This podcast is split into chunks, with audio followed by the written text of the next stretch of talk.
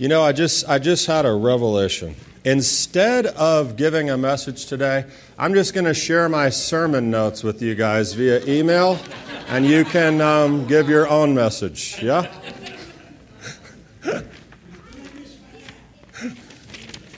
I've been I have been promising this to you for some time, and we finally arrive here today. It is the beginning, anyway, the beginning of Yeshua and the afterlife. You might think we've spent time there so far, but we really have not yet. And, and the truth is, this isn't an easy conversation, so once again, you'll have to put your thinking cap on. I'm not sure what those are. I know that's not what Dave was wearing. Um, and, and, and open your ears and really internalize and listen and think for the next, actually, few weeks. I think ultimately when we arrive somewhere, you will be happy. Now, it's been a couple of weeks since we talked. Uh, I was out last week, so I hope, I'm certain, it's not even a hope, I'm certain that you remember every single thing I said two weeks ago about Gehenna, Sheol, paradise, geography of Sheol, everything that happened there. Well, if not, just listen to number five paradise and punishment in this series. But today, we finally get to uh, kind of jump in officially to the New Testament relevance. Are there answers there? Where do we go when we die? How did Jesus, as a matter of fact, come and fix all that crazy Jewish thinking that we've had to lay the foundation and works for so far? What did he say about that? After all, I mean, he is our rabbi, our source, our go to answer. What did he say about heaven. To which many people would say, he said everything. He was, he was always talking about going to heaven. Kingdom of heaven here and kingdom of heaven there, and, you know, all of these things. And no, that's not at all what that means. And we've already established that pretty clearly. When Yeshua talks about the kingdom of heaven, he's not really talking about a place in the sky, is he? The kingdom of heaven is what he's bringing to earth. And when he uses the term heaven, he's using that as a circumlocution, one of my favorite words.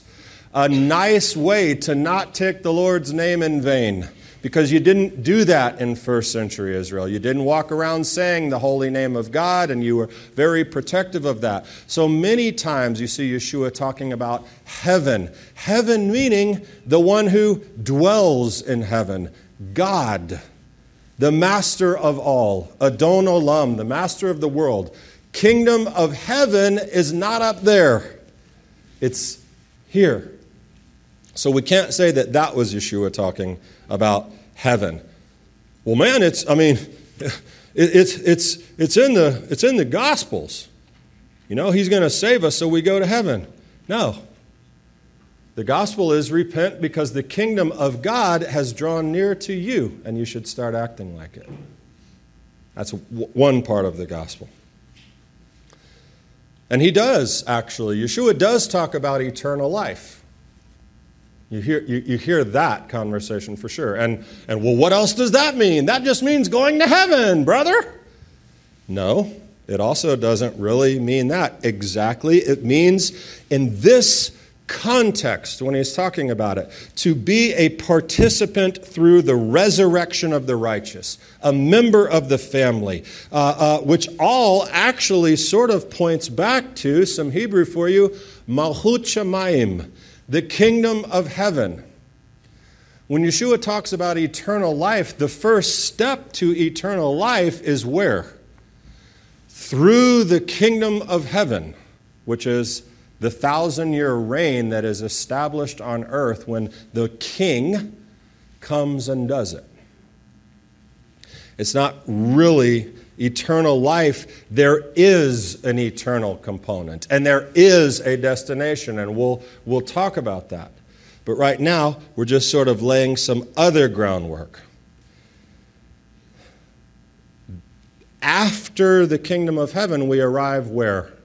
In what might actually sort of be called heaven, which is the Olam Haba, the world to come. But where is it? Floating up in the sky, seven heavens above and higher? No, the Olam Haba is also here. But it's not this, it's something else. It's the new heaven and the new earth. And we're going to be participating in that. So, talking about where we're going to go when we die is, is sort of loosely, I guess you could say, is thrown in there in a certain way. But that's not his focus. And we don't even really know much of anything about heaven. As a matter of fact, the rabbis hardly even speculate about it. Why? Because no eye has seen, no ear has heard the great things that God has in store for you in the heavens that are coming. I'm looking forward to that. I like surprises, good surprises. So, that theology, though, when we look and view it through a Jewish lens, is pretty well established. Um, that that's, that's the Jewish framework of what that blueprint or timeline or plan is going to look like. Very little discussion in the New Testament about heaven. We did learn two weeks ago, Yeshua has some things to say about a place that we learned. Sheol, Hades, Gehenna, hell is your translations. And those things often have something to do with bad behavior, even related so lightly as to calling your brother good for nothing. Yeshua says you'll go to Gehenna for that. Strange. But there's not a lot. And you want to talk about even less, read the apostles, and even less, read Paul.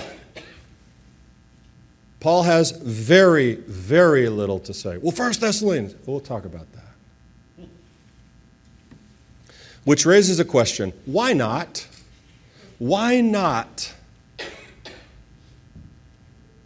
If this is the end goal, if this is the point, if this is what Yeshua is all about, why isn't it in there more? And I like the way Daniel Lancaster quote uh, uh, sort of lays this out. We'll call it the um, the the uh, the baptism principle. Well, the, how about the baptism theory?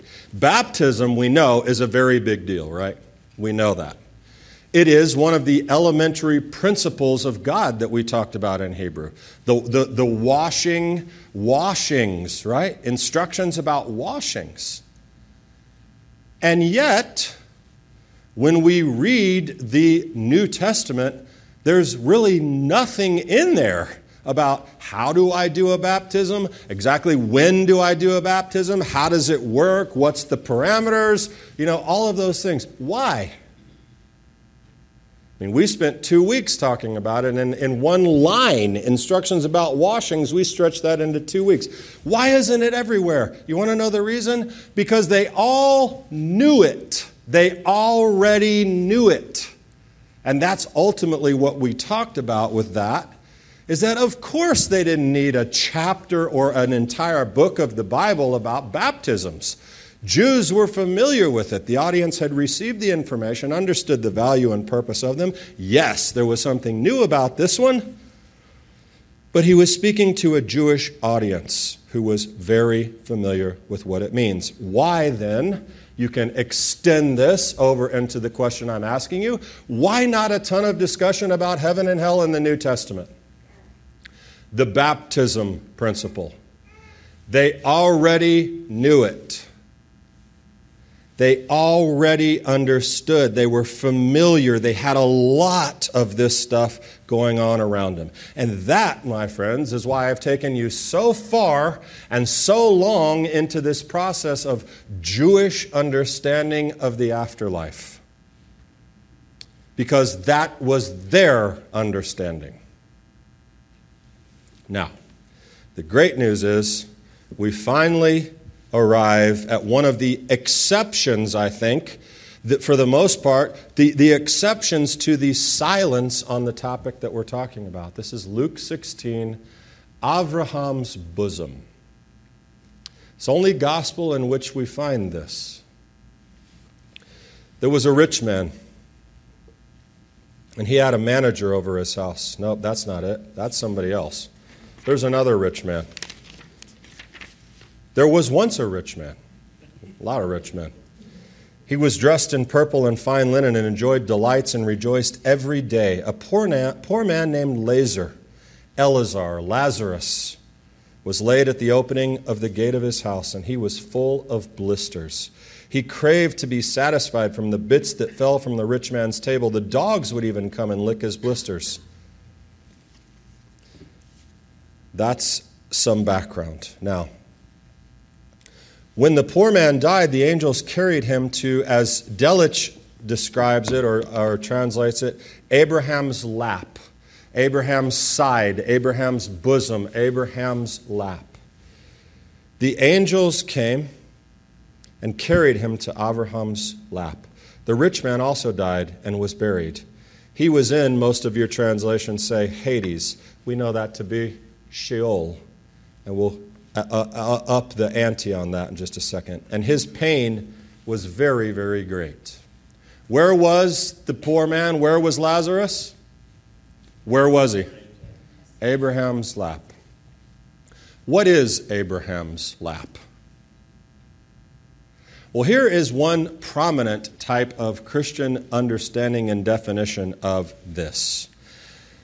The limbo, it's called limbus partum the holding place of the fathers.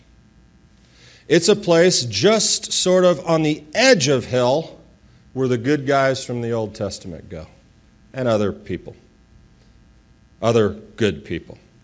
Until Jesus died and went down and unlocked the gates and let all of them out, and they resurrected. You familiar with this story? This is called the harrowing of hell right? So Abraham's bosom is sort of this holding place for the good guys, but Jesus went in and fixed that. Draws from 1 Peter 3, 1 Peter 4. He went down and preached the gospel to the good guys. They believed and got out. Ephesians, he took captivity captive. I'm not exactly sure what that means. That's why we see resurrected people walking around after Yeshua's resurrection. This wasn't them. I'm just going to let you know that. Okay? That, that, wasn't, that, that wasn't Abraham and David walking around. And it's a really strange thing that those people resurrected right after Yeshua, and there's no explanation for this. But that's something else that I'm not going into. The wicked ones down there who weren't in Abraham's bosom, where were they? They're in Gehenna. They are they are miserable. I guess, you know, they, they must have heard the gospel too, but unfortunately, too bad. That's it. You're there, stuck, burning in torment and fire. Anyone know where the harrowing of hell comes from? I mean, well, first of all, the harrowing of hell, what I just told you about. Have you heard this before? I mean, everyone I think is familiar with the idea that Jesus died, went down, and unlocked the captives and let everybody go, right? You know, where, you know what, what that is? That is Christian midrash. Okay? That is Christian midrash. We might, and I don't want to be like pushing anybody's buttons the wrong way. Okay, I will. It might be Christian myth. As a matter of fact, it probably is Christian myth. The earliest real indications we have from this idea of the harrowing of hell are from about the mid second century. And Tertullian, who didn't even agree with it, recognizes it, and some other church fathers. I don't want to bore you with the details, but there are some apocryphal Christian texts from the mid second century. But the most influential about the harrowing of hell is called the Gospel of Nicodemus. That is dated from at the earliest about 395 CE or AD, and as late as 550 AD. That is a long, long time after the Gospels and the disciples and all these types of things. So, as cool of a story as that might be, it's potentially just something that somebody made up to make sure you make the right decision to go in the direction they would have you go.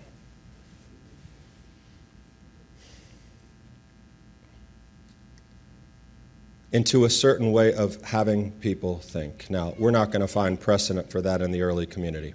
But there's a very important consideration in that. Abraham's bosom, or call it paradise and Sheol for our discussion, was emptied out. That's what this says, and that's what a lot of people believe. That Abraham's bosom, when the harrowing of hell occurred, Yeshua went down and emptied it out, and therefore it's not like that anymore that it stands as an empty chamber. But here's the thing if the harrowing of hell is questionable, so is that claim.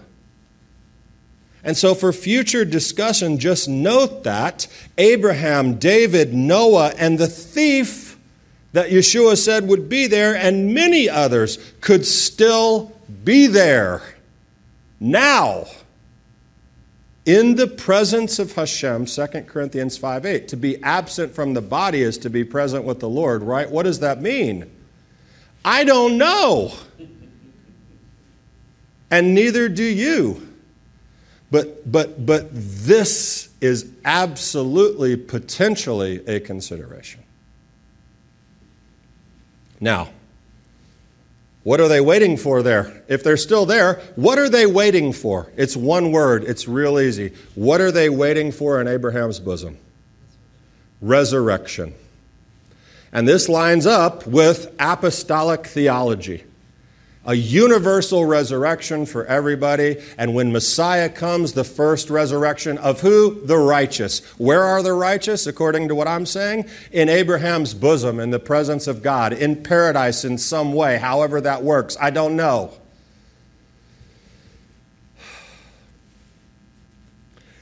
So, that idea of the, the limbus partum and the harrowing of hell, we, we might have a challenge with that. But, but where, where might we find some explanation for this, for this Abraham's bosom? Well, here's one really well stated consideration.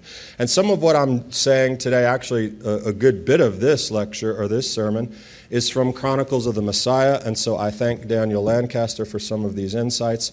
But there's a Christian Hebraist, Jonathan Lightfoot, 17th century.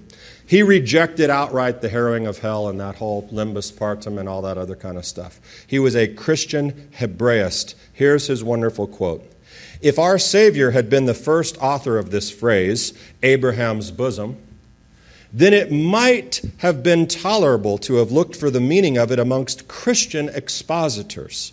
But seeing it as a scheme of speech so familiar amongst the Jews, and our Savior spoke no other than in the known and common dialect of that nation, the meaning of it must be fetched thence. That is from Judaism, not from any Greek or Roman lexicon. In other words, we need to look further back than the Gospel of Nicodemus and probably the mid second century too to understand. Okay? We good with that? Kind of boring. Some history, important.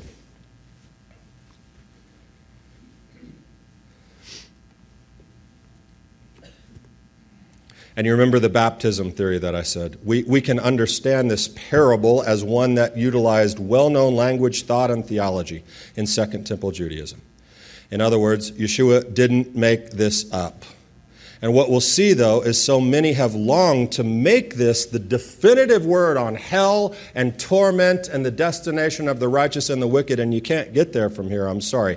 The immortality of the soul, as evidenced through Pharisaic thought, uh, an afterlife for the soul, the soul leaving the body, reward and punishment after death, descent to Sheol or Hades or paradise, and going to these one of these two destinations. That's what Abraham's bosom and the Luke, the Luke 16 stuff is about. And it's all Pharisaic. It's all from Pharisaic post-mortem theology. This isn't limbo, it's, it's paradise. Now, meet Lazarus. Anyone know what Lazarus' name means? Some suggest that this is Lazarus that Yeshua raised from the dead. It's not that Lazarus. It's not him. But Lazarus' name means helped by God. This is the only uh, that I'm aware of parable where a proper name is used. He identifies Eleazar, Lazar, Lawrence in uh, that's how that translates into English.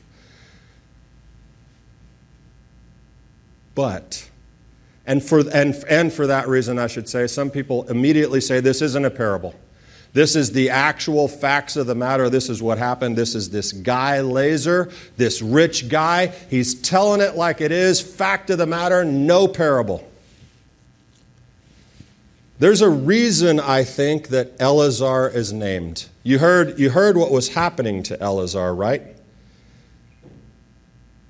He was late at the opening of the gate of his house. He was full of blisters. He craved to be satisfied from the bits that fell from the rich man's table. The dogs would even come and lick his blisters. Man, what a crappy life. And who helped him? No one. No one except God. So his name in the parable is fittingly Eleazar, helped by God, because no one else would.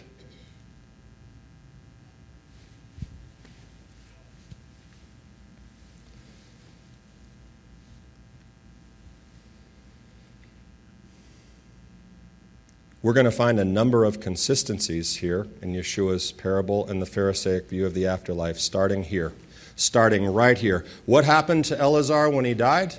I'll read it to you. When the poor man died, the angels carried him to Abraham's lap. Cool. Angelic escort to the afterlife? Where have we heard that before? I know it's been two weeks, but two weeks ago I told you where we heard that before in Pharisaic theology and writings that the angels provide an escort for the righteous to their destination in the afterlife. Yeshua seemingly just confirmed that in a unique way. Let me just stand here. I'm going to settle myself down and I'm going to stand here and share this information with you.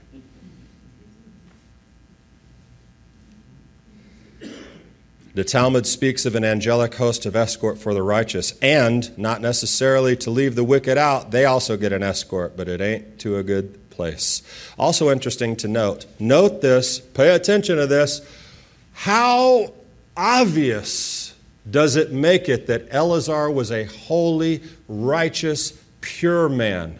that he was a man who loved God, that he was a man who served God all his days, and most importantly, that he was a disciple of Yeshua, that he had proclaimed Jesus and put him in his heart. Where is that in that text? You can't find it. There's no mention of Eleazar's piety. Well, how in the world did he get here then? Let's consider what the Talmud says. We've talked about it before. It says that some people suffer so desperately in this world that there is no Gehenna for them. They go straight to paradise. Strange. One that suffered immensely in this world need not suffer in Gehenna. His torment was here. Now, please, please note that I am not suggesting a theological approach in what I'm saying. I'm giving you, additionally, some information to consider. The rich man. What do we know about the rich man? He was in Sheol. His pain was very great. He lifted his eyes and saw Abraham at a distance and Eleazar at his bosom, by his side, on his lap. Now, given the context of what is happening to this rich guy down there, we know he's not just in a sort of limbo happy place. He's not in a good place. We could say Gehenna, a part of Sheol, Gehenna.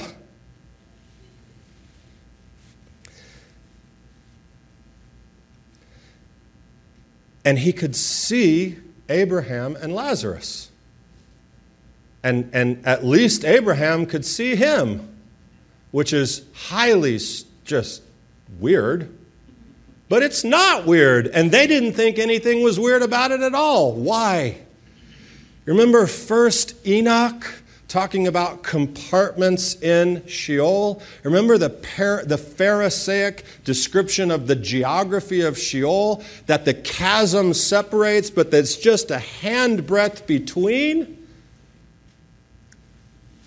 And so this parable is seemingly suggesting something like a chasm of separation that one can see across. Now, the rabbis have a very familiar proof text from which they draw this. You'll know it Isaiah 66 24. Anyone know what that talks about?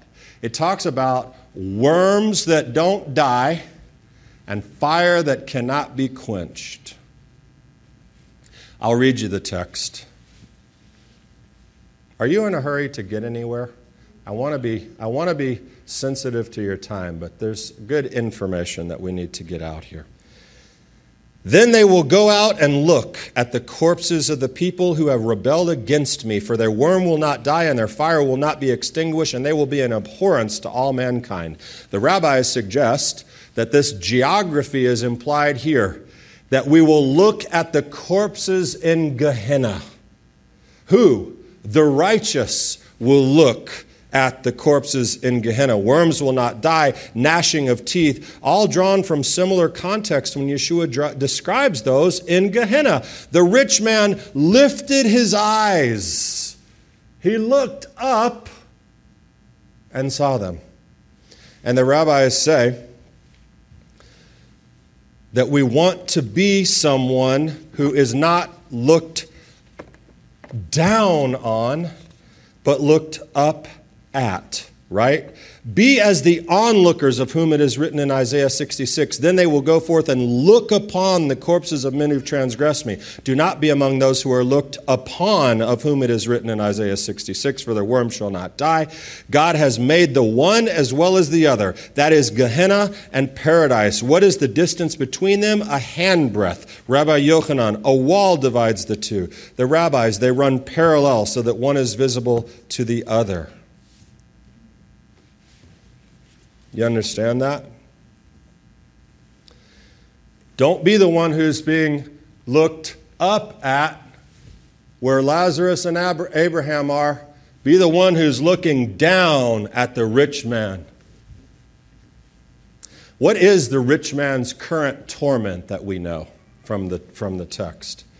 He was in Sheol and his pain was very great. That's not descriptive. He lifted his eyes, saw Abraham at a distance and Lazar in his lap. He cried out and said, My father Abraham, be gracious to me. Please send Lazar and let him dip the tip of his finger in water to cool my tongue, for I am suffering in this burning. There's a little thing in there I want to point out. Who does he say to do the work? Who does he want to do the work and later to go back and talk to his brothers? Who does he want to do the work? The measly, pitiful, dirty, stupid servant. That's who. Abraham, please send him back. He still has no value for the guy's life. Even when Lazarus is looking down on him, he's still to him nothing but a peon, a servant. But anyway, he's hot. He's got fire. He's got torment. His tongue and this is Gehenna fire. Gehenna fire is not ordinary fire. The Talmud talks about ordinary fire is one sixtieth of the fire of Gehenna. You ever taken a big bite of cheese pizza and it just burned the whole roof of your mouth and you're like, ah! Multiply that times 60, that's a Gehenna pizza burn on the top of your mouth. You don't want that. Let him dip his finger in the water to cool my tongue. First Enoch, back from the third century BCE, describes compartments for the righteous and wicked. A bright stream of water contrasted. Bright stream of water in paradise, a dry and dark place. I'm suffering in this burning, he says. And so he calls out to Abraham. And this is an interesting consideration that so many will miss, but you won't because you're getting the Jewish perspective. Do you find it strange that this man in torment calls out to Abraham instead of to God? Why would he not say, God, help me? Please help me, God. But no, he says, My father Abraham. Why? Well, as you might imagine, there's a Jewish consideration here. Why does he call out to Abraham? Well, a verse from the Talmud will explain. Those who pass through the valley of weeping, Psalms 84, which implies that the sinners nonetheless will descend to Gehenna, should be explained as follows when it says, Those who pass through the valley of weeping, here's the explanation. There it speaks of those who are liable at that time for punishment in Gehenna. But our father Abraham comes and raises them up and receives them. Do you understand what that is saying? Abraham, according to this Talmudic understanding, intercedes for those in Gehenna. Genesis Rabbah, in the hereafter, Abraham will sit at the entrance of Gehinnom and will not allow any, un, any circumcised Israelite to descend into it. In other words, somehow or another, Abraham is supposed to be able to mediate. And so he calls out, but here's the nice and wonderful, unique stamp of Yeshua in this parable. You ready? He completely dismisses that. He dismisses that with Abraham's words. When Abraham says, My son, remember, you took your goodness in your life, and Lazar took what was bad. Now he's comforted, and you are suffering. Not only that, but there's a great valley separating us. No one who desires to go from here to you can cross it. John said something similar to the Pharisees. Don't tell me your father's Abraham, because God can raise up sons and daughters of Abraham. So, Yeshua in this particular parable is saying to them, It's not Abraham. You can't count on the merit of the fathers if you find yourself in Gehenna. And here's a little twist I'll throw in.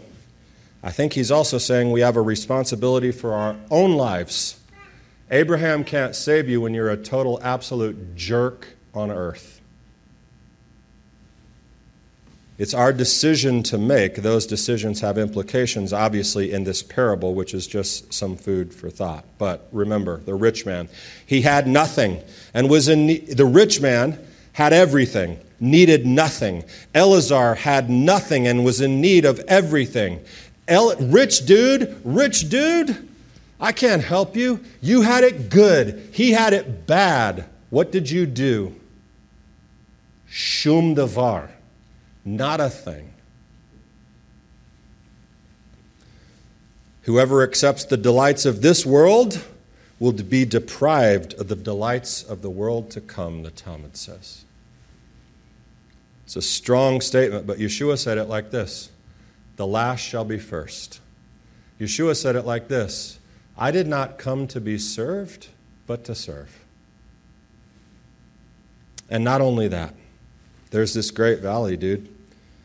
I can't help you. Even if I wanted to, I can't. And here's the really important point that we need to get to. We've seen here that there are a lot of, and I didn't even like, I just scratched the surface of, of the depth of texts that I could compare from Jewish literature to what Yeshua is saying here. I just scratched the surface of that with sort of a flyby.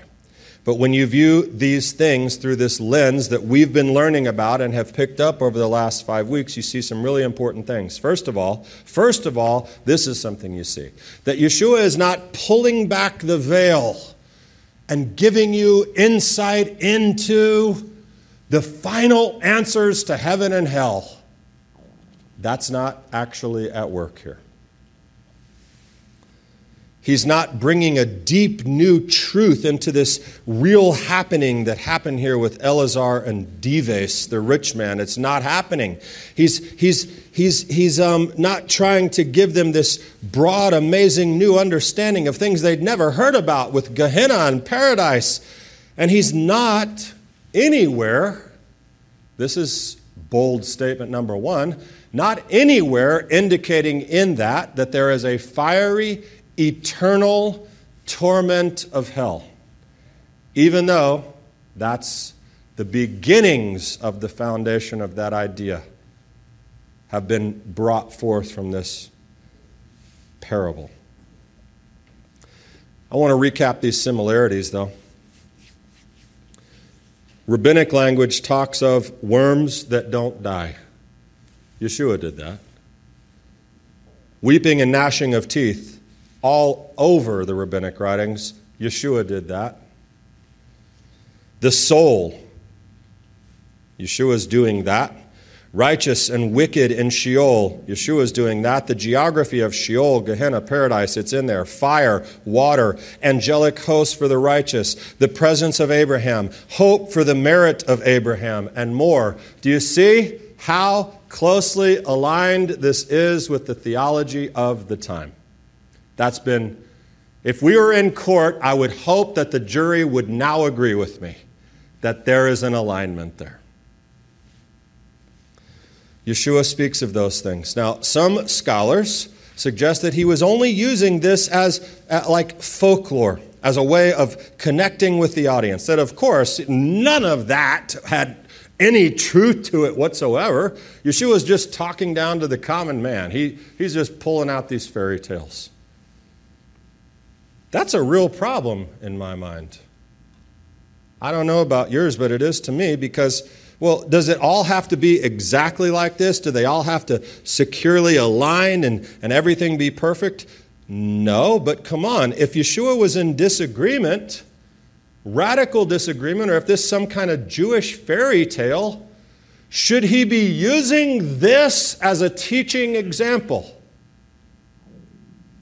Should he not, as our rabbi, as our Messiah, as our ultimate teacher, should he not make an effort to correct that thinking? which, other than the Abraham thing, he doesn't really do that. Shouldn't he do that? Shouldn't he have told us what was really going to happen? That everything these rabbis are saying, these, these man made, they're all fairy tales. Wouldn't he have taken the time to correct this horrendous thinking? Shouldn't he have done that? I think he should, but even more than that. Some dispute that this is a parable, as I said and that Yeshua's main purpose here was to unveil the mysteries of death and eternal destination, direct us all away from burning in hell by believing in Him. That this parable is here for one and only one purpose to tell you if you don't believe in Jesus, you will burn in hell.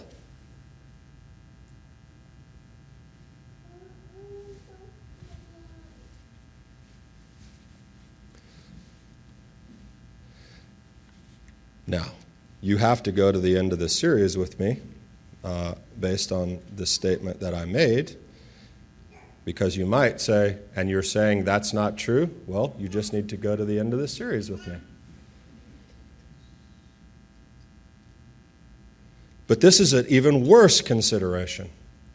That this is a real thing, that Yeshua is laying it all out there, and this is it. There's no instruction in here whatsoever for us about what we're supposed to do to be with Abraham or paradise or anything that has to do with Yeshua. What prayer are we supposed to say? Or, or how do we believe in Yeshua? Where is that to escape the fires of hell? Or how is this, how this is what it could be, but it's not anymore because I came and I saved the world. And you know that thing John said? You know, that was, but it's not anymore. None of that is in there. What we actually have in there is an affirmation of much of the rabbinic de- description. Some prior to Yeshua, yes. Much of it later than Yeshua, too. We need to be very honest and open about the number of years of literature we're drawing on.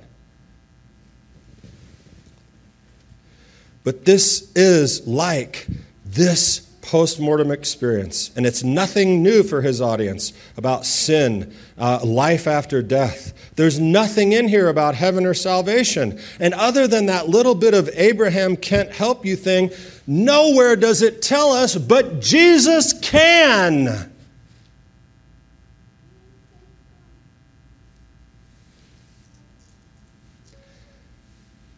As a matter of fact, we're going to close right here.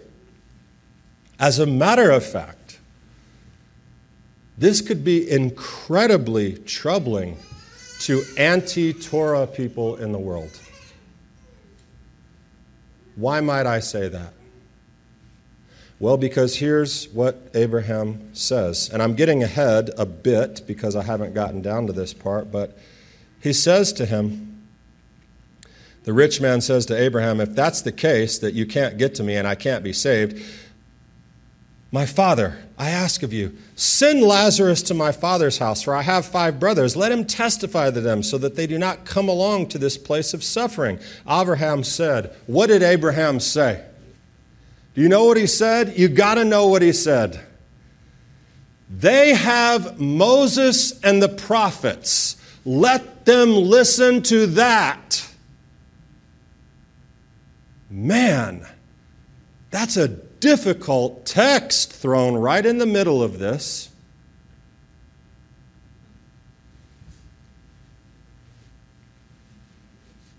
That would pose a real problem for someone who's talking about how the Torah is cursed and horrendous. The validity of Torah for something in our after world, afterlife experience, can this possibly be? Is this the definitive word on the afterlife, courtesy of Yeshua, as we've finally gotten into the New Testament to talk about it? What have we learned here? Well, we sort of get a bit of a glimpse of the post mortem experience from the mouth of Yeshua. The problem is, it's not much different than anything else we've heard up to this point in this series or anything else. So that's not incredibly helpful. There are at least seven versions of this story in Jewish literature. Here's one. A certain poor scholar died. He had a small funeral. At the same time, Bar Ma'ayan, the village tax collector, died. A scholar died, the village tax collector died. The whole town took time to come off and mourn this tax collector. The poor scholar's friend wept, saying, Woe for the righteous of Israel will have nothing. After a few days, the holy man saw his fellow holy man in a dream, walking among gardens, orchards, and fountains of water. Where was he? In paradise. He saw Bar Ma'ayan, the village tax collector, with his tongue hanging out by a river. He wanted to reach the river, but he could not reach it. There are at least seven stories like this in rabbinic literature or Jewish literature. Sounds familiar. So, if we're looking for Yeshua in this story to give us the answers we want to know, to provide his unique and wonderful Yeshua, the Messiah, clarity, we are not getting it in Luke 16. I'm sorry. I promised you something at the beginning, and I've left you disappointed. I'm sorry. Ani mitzta'er. I'm sorry. The audience already knew that, which raises a serious point. What is the point? What is the point? Where's the application point, the save me from hell part? If the audience already knew this, then what's the point? And we'd have to ask a different question than that. What is new about this point? What is new? Or what should we be taking serious note of? What's the theme? What's the take home? If not the Sheol, the fire, the valley, the Abraham stuff, if not that, then what? Because Yeshua, we need the answers. The parable's not over. We'll pick it up next week. Shabbat Shalom.